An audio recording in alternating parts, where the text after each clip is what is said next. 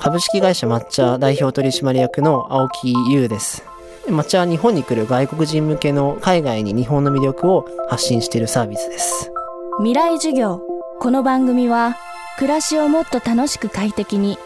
川口技研がお送りします。未来授業。今週の講師は株式会社抹茶代表青木優さん。せんきゅうひゃくはちじゅうきゅうねん生まれ、にじゅう代で起業し、にせんよねんから訪日外国人向けウェブメディア抹茶を運営しています。この抹茶というメディアは世界にひゃくかこく以上からのアクセスを誇る日本最大級の訪日客向けメディアとして注目を集めています。にせんにじゅうねんには訪日観光客数がよんせんまんにんを超えると言われる中、今訪日客のニーズはどう変化してきているのか、そしてそこから見える私たちも知らない日本の魅力。今週はそんなお話を青木さんに伺っていきます。未来授業いちじかんめ、まずは日本最大級の訪日メディア抹茶とはどんなものなのか、ここから伺います。テーマは外国人目線の訪日メディア。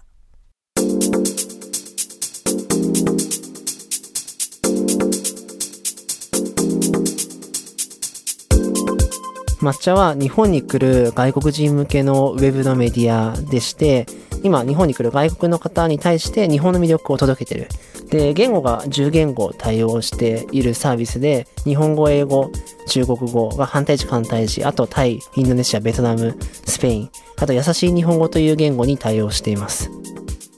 記事としては、例えばハウツーの情報、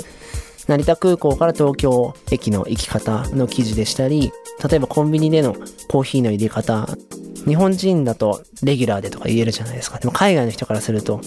これどうやって頼んでいいかわかんないみたいな、日本人からすると当たり前だと思う情報って海外の方にとって当たり前ではなくて、そういった情報をベースとしながら日本各地の観光地の情報、文化の情報っていうものを発信しています。うちの会社が今さんじゅうにめいほどの会社なんですけれど、そのうちじゅういちめいが外国籍のメンバーになってます。で、海外の社員の目線だったりとか、またユーザーから定期的にヒアリングをしていて、海外から日本に来る旅行者に対してうちの社員が何に困ってるかとか、何しに日本に来たのか、そういった話を聞いてるんですけど、そういった部分でニーズを把握して記事にしていってます。抹茶の強みはじゅうげんごで日本の情報を届けてる。で、それも国ごとによって情報の出し分けをしてるんですね。例えばインドネシアだと豚肉の記事がを出さないようにしていたりとか、韓国でいうと歴史的な背景で軍艦島の情報だったりとかを出さないようにしたりとか、あとは、まあ、メキシコに向けてスペイン語をスタートしたんですね。メキシコの人からすると日本ってまだまだ観光地としての選択肢としてまだ入っていないんですね。そういった中で具体的な情報ばかり載せてもあまり見られないと。それよりも日本はこういう魅力があるんですよとか、東京ではこういった体験ができるんですよとか、そういった大まかな情報をその国のフェーズに合わせて出すようにしてっています。あとは台湾だったり、あの日本に何度も訪れている国の人が多い場合は、確かに東京タワーとか浅草寺の情報とかも求められるんですけれど、まだ知られてないようなニッチな情報っていうものも出していってます。タイでは今ごねんぐらい前から佐賀県がすごい人気になってきて、で、人気になった理由としては祐徳稲荷神社っていう神社がタイの大河ドラマ、日本でいう大河ドラマみたいなものに取り上げられて、いいシーンで使われてるスポットで、それめがけてタイの方が多く訪れると。で、そこの祐徳稲荷神社ではタイ語の守りとかタイ語のおみくじとかがあって、で、そういった情報っていうのはやっぱり求められたりしますね。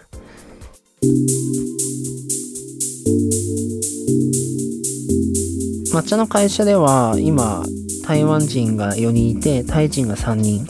あとはルーマニアとドイツとアメリカとバングラディッシュ人がひとりずついます。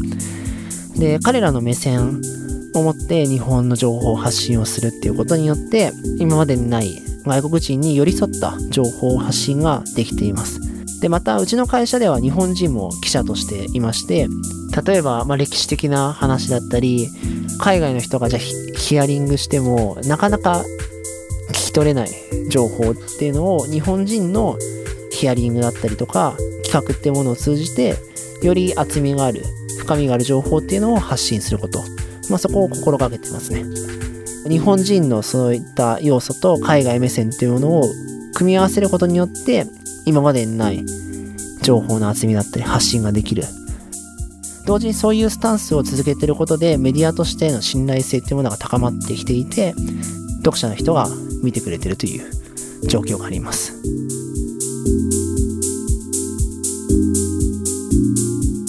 今週の講師は株式会社抹茶代表青木優さん。テーマは外国人目線の訪日メディアでした。抹茶が採用しているじゅうの言語の一つ、優しい日本語。これは例えば古民家という言葉を使わず古い家と言い換えるなど簡単な日本語なら理解できる外国人のために考案されたものです。日本を訪れる外国人の中には日本語を勉強している人、日本語でのコミュニケーションを楽しみに訪れる人も多いということで、抹茶ではいち早く優しい日本語を導入、ニーズに対応したことも高く評価されているということです。明日も青木優さんの講義をお送りします。川口技研。階段での転落、大きな怪我につながるので怖いですよね。足元の見分けにくい階段でもコントラストでくっきり白いスベラーズが登場しました。皆様の暮らしをもっと楽しく快適に、川口技研のスベラーズです。未来授業。この番組は暮らしをもっと楽しく快適に、川口技研がお送りしました。